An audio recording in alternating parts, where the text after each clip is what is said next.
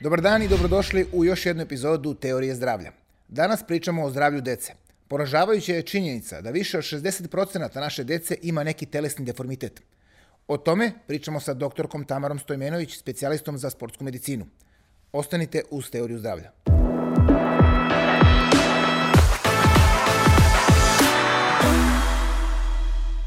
Dobar dan, želimo doktorki Tamari Stojmenović, specijalisti sportske medicine i docentu na Fakultetu za fizičku kulturu i menadžment u sportu na Univerzitetu Singidonu. Dobar dan, hvala na pozivu. E, hvala što na ovom gostovanju. E, danas pričamo o zdravlju dece ponovo, ali ovog puta o fizičkom zdravlju dece i o telesnim deformitetima koje su u posljednje vreme, odnosno posljednjih nekoliko godina i decenija sve češće u našoj populaciji. Pa evo vaš neki prvi komentar na to s obzirom da imate dosta iskustva u praksi sa pregledima dece i omladine. E, tako je. Ja sam inače specijalista sportske medicine, pored toga što sam profesor na Univerzitetu Singidunum i radim veliki broj preventivnih pregleda koji se kod nas u našoj zemlji po zakonu moraju obavljati dva puta godišnje, odnosno na svakih šest meseci. I nažalost, na svakih otprilike desetoro dece troje, četvoro dece je ovaj, predgojazno, jedno do dvoje dece već ima kliničku gojaznost, a ovaj, taj loš, da kažemo, body mass index, odnosno odnos telesne visine i težine, sa sobom nosi i sve veću pojavu fizičkih deformiteta, odnosno deformiteta koji ukazuju na lošu posturu ili držanje tela, ili pravih deformiteta u užem smislu reči kada govorimo o kičmenom stubu, o grudnom košu, o deformitetima donjih ekstremiteta, odnosno nogu i o deformitetima stopa stopala. Znači, možemo da kažemo skoro 60% dece, ako kažemo od desetoro dece, šest ima neki ili gojaznost koja je praćenja sa nekom ili blažom, blažim poremećajem e, posture tela ili na desetoro dece, da kažemo sad sve više imamo i ozbiljnijih deformiteta koji podrazumevaju recimo ako govorimo o skoliozama nošenje znači midera, e, ta deca zajedno sa svojim roditeljima se da kažemo bore da ne dođe i do operativnog lečenja takvog jednog deformiteta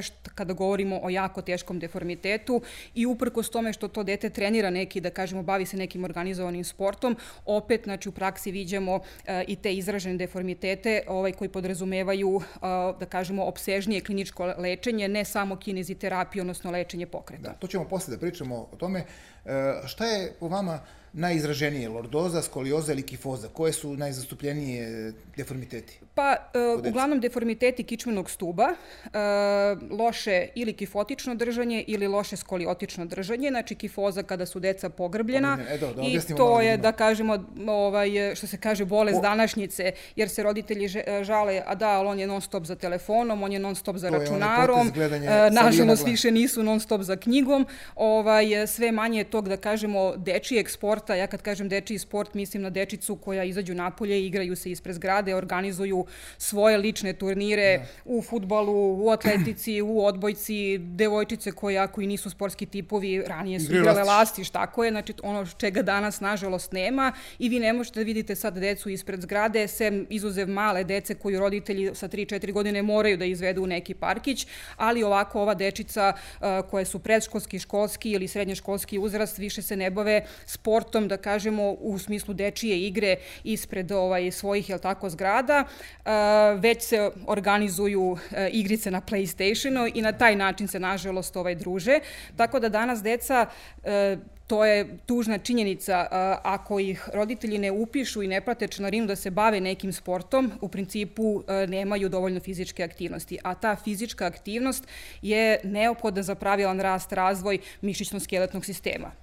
Generalno neophodna je za normalan da. rast, razvoj deteta ne samo u fizičkom nego i mentalnom smislu, ali evo konkretno za današnju temu je neophodna da prevenira deformitet, da spreči ako se deformitet ipak desi, imamo neko genetsko nasledđe, znači nešto što ne može da se izbegne, neki, neki hereditet, nek, neku, neku naslednu osnovu, ovaj, tu fizička aktivnost može da prevenira da taj deformitet bude prava ta strašna da. skolioza koja podrazumeva nošenje midera, možda i hiruško ovaj, lečenje, a, a ovaj, suštinski da, da ne kažem koliko je bitno da za razvoj razvoj e, pravih ovih bazičnih motoričkih sposobnosti koje onda i u tom sportu ovaj mogu da dovedu do toga da se prevenira neka sportska povreda. Rekli smo, pomenuli ste skoliozu više puta kao da je to, to dele kao da je najozbiljniji poremećaj, s obzirom da ste pa, pomenuli pa, hiruško lečenje. Da, uh, može, može, se i kifo, može se i kifoza ovaj, lečiti, zavisi kolika je ta neka krivina, da kažemo krivljenja kičmenog stuba put A, nazad, je, kada govorimo da. o kifozi, znači tu suštinski kičmeni stup se krivi put nazad, imamo taj konveksitet put nazad i onda ispadne ta, što kažemo grba. mi, grba, grbavost, grba, da. jel tako, da. u, u, ovaj, kada govorimo laički, ovaj, što se kaže, žargonskim jezikom. Skolioza je krivljenje kičmenog stuba ili u desnu ili u levu da. stranu. E sad, skolioze su poremeći u sve tri telesne ravni, i u nekoj frontalnoj, i sagitalnoj, i transverzalnoj ravni i u tom smislu uh, su ozbiljniji deformiteti i vrlo često te skolioze uh, mogu biti, da kažemo, dup, du, uh, skolioze da imate duple krivine. Praktično, znači recimo gornji deo kičmenog stuba koji odnosi se na grudnu ili torakalnu kičmu se krivi u desnu stranu, a onda kompenzatorno ovaj lumbalni deo kičmenog stuba, to je ovaj, da kažemo, u donjem delu leđa se kompenzatorno pri pritiskom krivi u levu stranu i onda vi imate kao kičmu koja izgleda kao oblik jedne gliste, znači ili zmice slovo i onda slovo, tako je, slovo S, znači latinično i onda sad vi praktično lečite dva deformiteta. Gore morate da ispravljate jedan, dole morate da ispravljate drugi, pa u tom smislu je veća muka korigovati taj deformitet. Da. A kada počinju ti deformiteti da se javljaju, ako se deca ne bave ako nisu, da kažem, urođeni, znači, posle vjerojatno pete, šeste godine, kada već počinju da sede, da gledaju ono, više telefon, jer kad su mala deca mogu i da... Da, suštinski postoje neka tri krizna razdoblja kada deformitet može da se javi. Prvo krizno razdoblje je period čak e, kada imamo uh, još uvek bebu, maltene, znači period od, od nekih godinu dana, uh, kada u suštini ta mala beba koja je do sad samo ležela, nije ništa radila, kreće polako znači, da sedi, kreće polako da se diže znači, na nožice. I zato ja uvek kažem kažem i roditeljima, ne treba to da bude nikakvo takmičenje između roditelja, e, moje dete je krenulo da sedi sa šest, a moje sa pet, a moje sa osam, ja, a što moje sad još uvek ne sedi, ili što uvek da. ne sto, i godinu dana, vidi, nije još prohodalo, nije se diglo na nožice, tačno ta beba, koliko god vama smatralo da beba ne zna o čemu se tu radi, ona tačno osjeća njeno telo, njoj šalje signale kada je spremna da sedne, kada je spremna da se uhvati znači, o, da. za neki stočić pa da se digne na nožice i kada je to kada dete može. spremno da prohoda.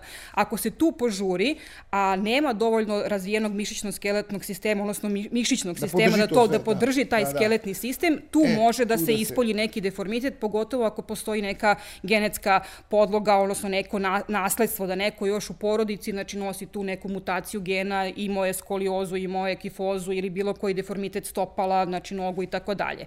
E, sledeće krizno razdoblje koje e, ovaj, e, se javlja, to je taj, da kažemo, predškolski i školski uzrast, odnosno sad ste vi imali jedno detence koje non stop trči, skače, igra se, roditelji ga još uvek vode, vode u parkić i praktično tu su angažovani, da, ti mišići, takozvani pokretači, znači, da. znači, ali mišići tonusa, evo sad nas dvoje sedimo i u principu uh, tu su, iako ne radimo ni, ništa, mirni smo, ali naši mišići, naši mišići se kontrahuju, rade, da znači da. rade, definitivno rade. Da bi održali položaj u kom da, sedimo. Tako je, da ne bismo pali na jednu levu stranu ili napred, nazad i tako dalje. To su ti takozvani mišići tonusa. Tonusa da. E sad vi kad krenete u školu, to je kad to dete krene u školu, sada ti mišići tonusa koji apsolutno nisu, nisu ništa radili, nisu trenirani što se kaže, treba da preuzmu primat nad ovim mišićima pokreta. Se, da. Jer sad dete koje je non stop trčalo, skakalo, da igra, može da se sedi 3, 4, 5 časa, da. časova znači, u školi, kako to već kreće od prvog razreda i obično u tom uh, periodu kada, ta, kada to sedenje zameni tu igru, uh, praktično nastavlje to krizno nasto, na, razdoblje kada može da se javi neki od deformiteta. Opet pominjemo pogotovo ukoliko postoji neka nasledna predispozicija. A ono što je najgore u našim osnovnim školama od prvog do četvrtog razreda je fizičko faktički zanemareno. Pa praktično Nema fizičkog da. vaspitanja, nego učiteljice malo izvedu Između napolje. Između dve vatre i, i tako dalje, da. da, i to je tuga isto, da, da velika tuga, znači da kažemo u našem obrazovanju, što mislim da čak i u osnovnoj i posle u srednjoj školi i to fizičko obrazovanje sve više gubi, na, na, na, da. na značaju i nekako je fizičko, ajde neki usputni čas i više nekako rezervisan za dečake, dajte im loptu, oni će da se istrče futbal, basket, a devojčicama da kažemo odgovara da su opet na tim telefonima, da su u nekom ovom položaju i ovaj, eto ga deformitet, znači eto ga to treće krizno razdoblje koje je možda i najopasnije, to je pubertet. pubertet da. Znači pubertet ili rana adolescencija, kada nastaju te, da kažemo, na, na, faze naglog rasta u visinu. I onda se tu javlja jedna ogromna disproporcija, odnosno disbalans ili ravnoteža između da. skeleta koji se, odnosno kostiju koji su se izdužile longitudinalno i mišića koji to u tom da trenutku nisu ispratili tu i organi ne isprate odmah taj rast skeletnog sistema, pa sad u tom pubertetu roditelji budu zabrinuti kod nas, dođu na pregled i ka, ja im kažem, znate, na vašem detetu se recimo čuje šum na srcu, ali to je fiziološki šum hmm. i onda im objasnim tu priču, vaše dete je verovatno naglo izraslo i onda oni odmah krenu da klimaju glavom, da, da, baš smo primetili u posljednja tri meseca sigurno jedno 5-6 cm, sve stvari su mu male, moramo da mu da, kupujemo, da, znači nove. Da Jeste, i, i srce da je ostalo iste veličine u tom da. datom da. trenutku. Tu je malo taj disbalans i sada ono mora, da kažemo, jače, na veću da površinu tela da pumpa istu da. tu količinu krvi sad na veću površinu tela i taj turbulentni tok krvi kroz zaliske mi čujemo kao šum i to je fiziološki šum.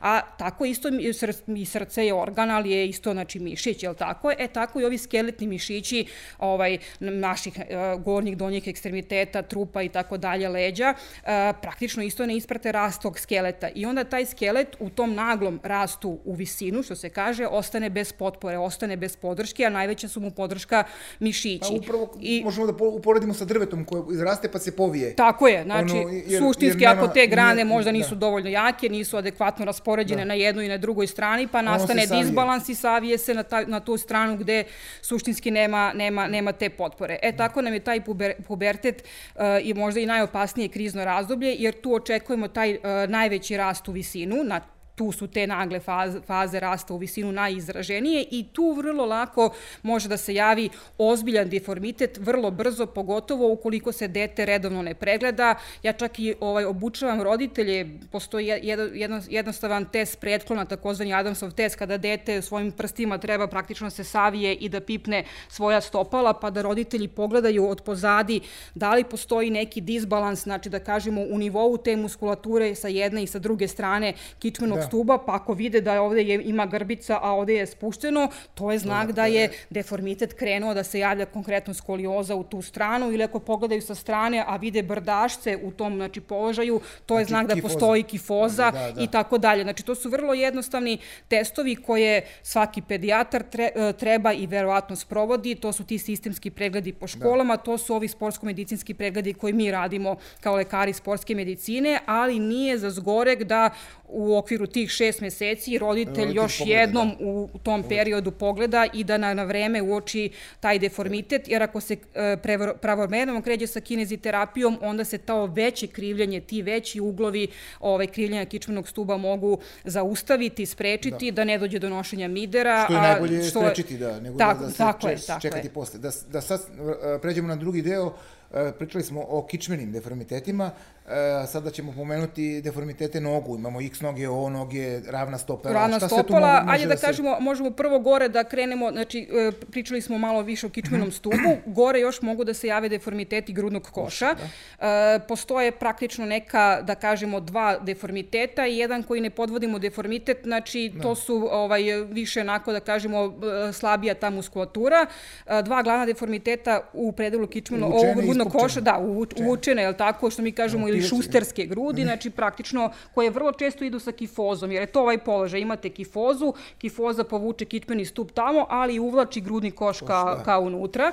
Ovaj, I ti deformiteti mogu, mi smo to viđali kod naših pacijenata na pregledima, da, da budu toliko izraženi da možete bukvalno jednu stavite ljudsku šak, pesnicu da. stavite u taj grudni koš, kao jedna rukometna lopta koja upadne u taj grudni koš koliko to može da bude ovaj, izraženo. I nažalost nekad kad je taj deformitet do te mere ovaj, izražen, praktično on u u, mnogome menja prečnik grudnog koša, a u grudnom košu su smeštena dva na, prak, skoro najvitalnija organa, znači to su srce i, i pluća.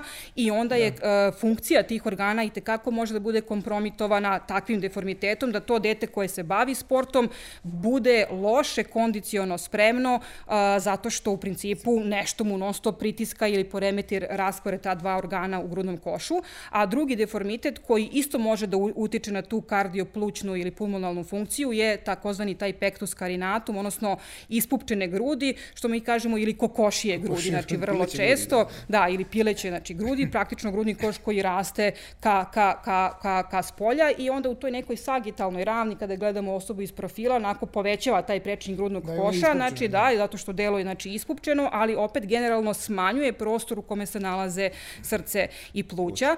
Na svu sreću nema to toliko, nismo imali, ja konkretno u svojoj praksi, toliko tih izražnih deformiteta grudnog koša koji su do te mere remetili e, kardiorespiratornu funkciju. Znam jednog dečka koji se, je na čekanju da će da se završi rast i razvoj pa da se taj pektus eskavatum, odnosno uvučene grudi, da se praktično ipak reše hiruškim putem, jer je, e, ali je kod tih deformiteta, pogotovo kod dece koje su u pubertetu, više imamo problem mentalne prirode, odnosno, znači da kažemo tog samopouzdanja, da, jer ono... trebam da se skinem pred devojkom ili trebam da idem na plažu ili trebam da budem da, u kupaćem da- kostinu da, ili u slačionici pred drugarima i drugaricama kada se preslačimo pred neki trening, a imam izdeformisan grudni koš koji je ovoliki ili koji je uvučen ili stojim ovako da. krivo, tako da tu se ovaj, pogotovo u tom nezgodnom periodu puberteta i adolescencije kada su svakako ovaj, te mlade da. osobe osetljive, osetljive u svakom pogledu, problemi, javljaju se ti estetski problemi koji mu oduzimaju da. na samopouzdanju. E, dobro da sad pomenemo, onda ovaj, rekli smo taj gornji deo smo apsolvirali. E, drugi problemi su e, problemi deformiteta nogu. Tako, tako da je, donjih ekstremiteta, ono što mi kažemo, i obično se odnose na položaj tak, ovaj, praktično kolena. E, tu imamo opet neka tri deformiteta, znači jedne su one što se kaže narodski x noge, x kada nog, noge idu, ili tako, u x, znači, ili taj neki takozvani valgum položaj kolena. E, drugi deformitet su one što kažemo kad oks, oks noge, noge, futbalerske noge, to je svima, znači, da. asocijacija da. futbaleri kao imaju te takozvane o noge ili oks noge. I treći deformitet invaliditet su takozvane taj genu rekurvatum, znači odnosno kolena u hiperekstenziji. Da, uh, suštinski, kada, tako je, kada da koleno bukvalno ide, uh, ako je recimo ovo naš uh, zglob kolena, sad je recimo da je lakat i sad neka normalna ekstenzija, odnosno pružanje tog zgloba jeste znači da to bude neki ugao od 180 stepeni. Hiperekstenzija bi bila kad bi sad ta potkolnica da, išla još, još gore, više da. ka gore i pravila ugao od recimo 185, 190 da. i tako dalje. To su ta kolena hiperekstenzije, bukvalno kao da kolena idu pozadi. Zašto su ta, ti, ti opet deformiteti nisu toliko izraženi da su nešto taman posla da su životno ugražavajući, znači u tom smislu nema tu nekih vitalnih bitnih organa. Isto mogu biti problem, e, estetski problem, problem estetske prirode da, da, da se javlja u tom nekom mentalnom ili psihološkom smislu, ali su dosta, da kažemo, opasni e, kod dece koja se bave nekim sportom, sportom da. pogotovo da. kod dece koje su recimo talentovana pa su izložena visoko intenzivnoj fizičkoj aktivnosti, zato što taj nepravilan položaj kolena i tekako opterećuje, da kažemo, odgovarajuće strukture u tom kolenu, pogotovo taj ligamentarni aparat kolena i onda su ta deca e, imaju veću predispoziciju da se dožive neku težu povredu na tom sportu.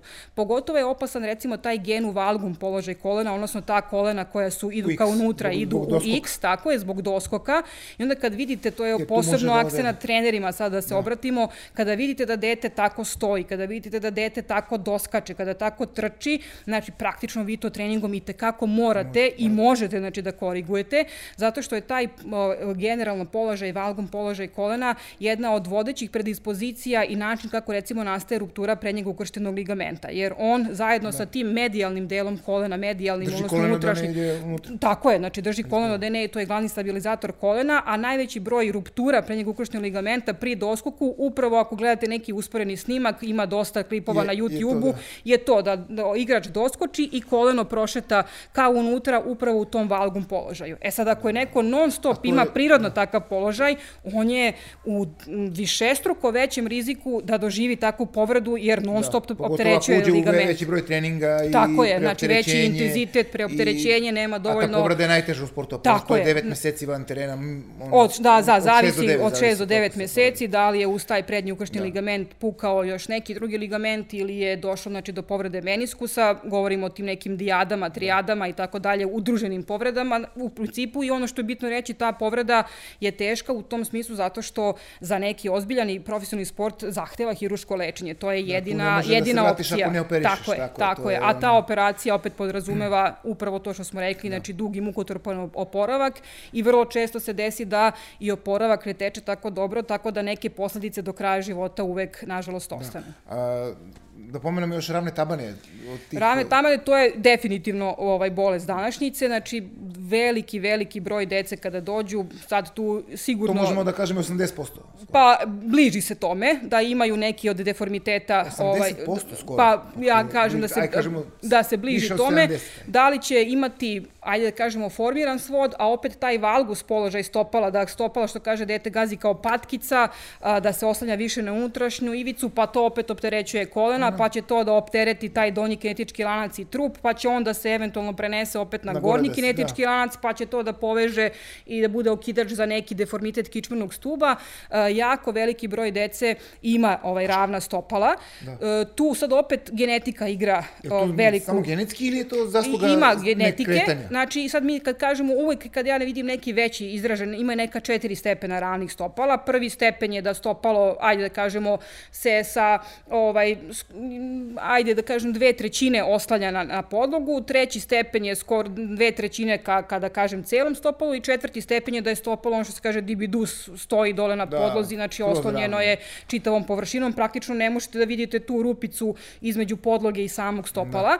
Da. E, obično pitamo roditelje da li neko u porodici ima još. Pa kad roditelji kažu, ja, imao sam ja, imao je moj tata, njegov deda, pradeda, onda vam da. shvatite da je to genetski i da tu protiv genetike ne možete mnogo. Ali ako je dete, ja uvijek kažem, znači ako dete ima četvrti stepen ravnih stopala, u tom trenutku kad smo ga pregledali, da ga tri, ajmo da ga dva. spustimo na drugi, to, to je realno očekivati. Da. da li je realno očekivati da to dete e, skroz ga oslobodimo deformiteta ako postoji neka genetska predispozicija, možda i, i nije da. toliko, ali imamo jako veliki broj, na, da, nažalost, današnje dece koja su suštinski gojazna, pa ta gojaznost, znači, dovodi do toga da su stopala da, jer nose ogromnu da. znači, težinu Živim. koju njihovo telo ne može da podnese i vrlo često ta spuštena stopala idu sa uh, x ovaj, nogama, a onda te x noge će gore da prenesu, ovaj, da kažemo, napor na gornji deo ovaj, našeg, našeg trupa, odnosno gornji deo našeg tela i da se to poveže sa nekim od deformiteta. Da, sve je to povezano zapravo što se kaže. Tako je sve to. Ali da, mi sad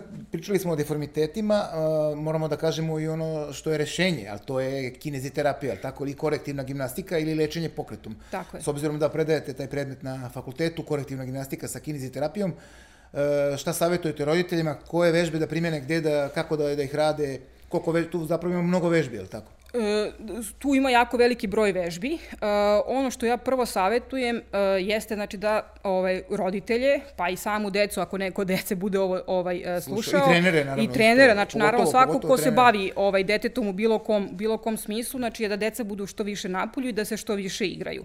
I da bukvalno im taj sport bude igra, jer ja smatram da dete koje se igra u toj igri ono uživa. Znači vi ne trebate da ga terate u radi ovoliko puta ovo da. radi, ono to jednostavno radi zato što što mu je to, to je njegova motivacija. Zato što je njegov mozak tako... Ono, tako je programiran, znači tako da... Malo pre o neurotypingu. Da, o, da. Sa kolegama iz Telegrafa. iz, iz Telegrafa, da. da. O, suštinski, znači treba da se igra što više kroz e, trčanje, skakanje.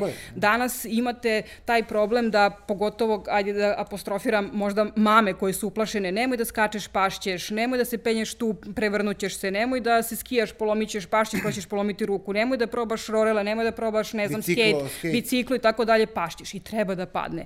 Dete treba da pada zato što kad pada nauči prvo kako da padne, a onda kada padne nauči kako da ustane i to se prenosi na čitav život, ne samo na fizički deo, da kažemo, sporta, znači života, nego u principu ga i mentalno, mentalno, da. mentalno ga oblikuje, sutra bude ima više samopouzdanja i u školi i lakše se odluči za fakultet ili, za, ili je onda briljantniji u nekom poslu i tako dalje i tako dalje. Znači, deca moraju da izađu na ulice, to je preventiva. To je preventiva. To je preventiva da. I suštinski onda se ti broj deformiteta i ozbiljnost deformiteta će se smanjiti u jako velikom broju. Kada već neko ima diagnostikovan deformitet, znači on prvo, taj roditelj mora da prođe kroz pregled, je tako, da li znači, pedijatra, da li e, specijaliste fizikalne medicine, rehabilitacije. Ja kad vidim ozbiljni deformitet, ja to moram da pošaljem, e, upotim roditelje kod, e, ovaj, da kažemo, specijaliste fizikalne da. medicine ili ako je čak ozbiljniji još deformitet, onda specijalista fizikalne medicine rehabilitacije to ovaj šalje ortopedu, odnosno znači spinalnom hirurgu ili hir, hirurgu koji se bavi isključivo da kažemo ovaj hirurgijom e, kičmenog kičmenog stuba. A, I onda se praktično uradi e, rentgenski snimak kičmenog stuba ili grudnog koša ili stopala i tako dalje da se proceni koliko je to krivljenje, koliki je taj deformitet, da li se da. samo radi o lošoj posturi, znači da li je samo popustila muskulatura ili ima imamo promene znači, na, na samim koštenim strukturima. Čim imamo promene na samim koštenim strukturima da kičmenog da stuba, to je ozbiljan deformitet. Da. Ne mora u, svako, u, u, u, u svakom da bude... pogledu da bude hiruški, ali onda ali za nošenje midera, da. onda je ozbiljni deformitet i pitanje koliko samo kiniziterapijom možemo da pomognemo tom detetu. I onda mora i kombinacija i kiniziterapije i vežbica, i da. deformiteta. Da. I onda u principu e, specijalista fizikalne medicine ili rehabilitacije e, propisuje set vežbica koje se rade, da li je za kičmeni stup, da li je za grudni kož, znači da, da li je za stopala i ovaj e, obučava dete kao, kao kako to treba da radi. Ali ja opet tu sad stavljam akcenat na preventivi, zato što imamo jako veliki problem, e, to je, da kažemo, povratna informacija roditelja, da on je dobio vežbice, ali, ali mi ga da teramo, da neće da radi. Jer su da. Te vežbice često suvoparne, treba Dosadne. jako veliki broj ponavljanja, to opet kažemo, da. nije u sklopu dečijeg a, mentalnog sklopa. A vi onda kažete, pa što niste pustali dete da se igra na polju, da se igrao, ne bi morao da radi pa, vežbice. Zato kažem, znači suštinski preventiva je, da, da, preventiva je sad malo ovaj, i, i ritam života kak, je, takav, kak, da. je takav da suštinski roditelji treba i fizički da nađu vremena za to, ovaj, ali uh, dok su tako mali, 3-4 godine, tako treba da im usađujemo, da je normalno da se svaki dan izađe napolje, da je normalno da se pada da je normalno da se probaju svakakve da. ludorije, da je normalno da se igra i malo potuče, znači sa nekim drugarima, zato što je bio faul, nije bio faul, ovaj ga je gurno, nije ga je gurno, znači to su neke normalne stvari koje su jako bitne za uh, usvajanje normalnog i adekvatnog i zdravog životnog stila tog deteta kroz čitav onda njegov život. Uh, da onda ne bude kasno, a zašto nisam ranije krenuo nešto da treniram ili zašto se ne bavim fizičkom aktivnošću, nego da mu ta fizička aktivnost bude u suštini leg za, leg za mnoge stvari i sutra kada bude odrasla osoba. osoba zato, da, da tako je, zato je, kažem, da. ta preventiva je jako bitna jer onda vrlo brzo uđemo u neki začarani krug. Deca, deca su pubertetlije, odgovaraju roditeljima, mrzi me da radim, imam znači, sto drugih poslova koji su mi bitni i onda kada se završi rast i razvoj uh, i kada oni malo sazru i onda kad shvate, ja vidi ovo kriv sam, ružno izgledam, onda uh, ja bih sad radio, e onda je kasno. Jer kada se završi rast i razvoj i formiranje skeletnog sistema, kada se postigne ta koštana zrelost odrasle osobe, više suštinski nema. više nema. Kičmeni stub, ako je u skoliozi, on se formirao tako. I vi sad ne možete fizički nikako da ga prelomite sem hiruškim putem. Da. Znači, tako da nekad onda se zakasni. I onda kada dete sazari, kada zaista želi da krene da radi te vežbice, suštinski bude kasno Kasno, i da. efekti su ili minimalni ili ih nema. Pa onda imamo uh, sledeće, da kažemo, ono što, što iz ordinacije mogu da prenesem, je roditelji sad e, roditelji koji su u jednom trenutku kritikovali decu jer nisu htela da rade vežbe, a onda dođemo u situaciju da, da deca kritikuju roditelje, a što me nisi terala ili što me nisi terao da radim, vidi sad kakav sam ostao kriv. Tako da je preventiva jako tu bitna, a što se tiče tih kineziterapijskih ovaj, procedura, ima ih jako veliki broj, da, znači to su tipične vežbe za skoliozu, tipične vežbe za kifozu, znači to su, nekad to su, recimo za lordozu su vežbe klasične, radite trbušnjake, ali trbušnjake koji moraju da budu adekvatno, da, kažemo, izvedeni pod nekom kontrolom, da dete nauči pravilno, jel tako, da ovaj način kako da sprovodi te vežbice, zato kažem ceo taj put treba da se prođe od nekog preventivnog pregleda, pregleda uočili smo problem, idemo kod specijaliste koji do, dodatno diagnostikuje taj problem, da kažem, uh, dokazuje, ok, radi se o toj dijagnozi, tog je stepena i treba I to, treba to, to. I onda je sad, znači sad, čitav, da. da kažemo, niz osoba koje se bave tim detetom, od roditelja, trenera da utiču ako treniraju neki sport, profesora fizičkog vaspitanja, e, čitavog okruženja da nekako motivišu to dete da sprovodi te kiniziterapijske da. vežbice. A zanimljivo recimo da e, kiniziterapija ili ta korektivna gimnastika do pre 30 godina, 40 godina maltene da nisu ni postojale.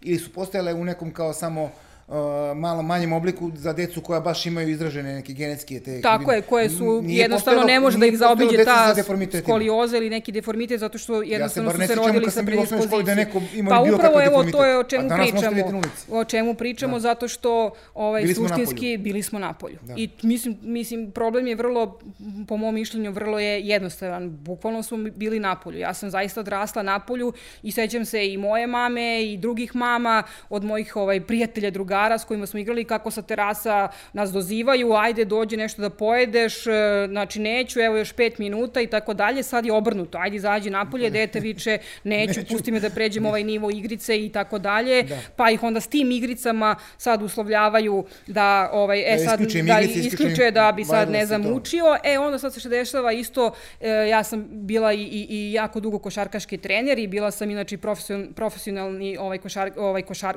profesionalna košarkašica i u svojoj trenerskoj karijeri sam doživljavala ono što molim, apelujem na roditelje da nikako ne rade, da su onda e, treninzima uslovljavali dete i to malo fizičke aktivnosti što ima, oni ga uslovljavaju, e, loše su ocene, e, sad ću da te kaznim, pošto voliš da ideš na taj trening, ne ideš na trening, molim vas, nemojte to radite. Ovaj, ja prvo nisam ni za tu metodu kazne, znači nešto i nagrade, ali ako već jeste, nađite neki drugi način, jer opet mnogo, na, na duže staze mnogo više štete nego, da. ne, nego koristi ovaj, činite vaš vašem detetu na taj način. Pa evo, to za kraj Bože bude naša poruka, to je da pustite decu da se igraju i pustite ih da budu deca, nemojte ih opterećivati raznim, što se kaže, drugim stvarima, stvarima sekcijama. Breme, bremenom koje ne mogu da podnesu, da, znači neka da. uživaju u životu dok mogu. Hvala vam puno na ovom gostovanju i nadam se da će biti korisno za naše slušalce. Hvala i vama na pozivu.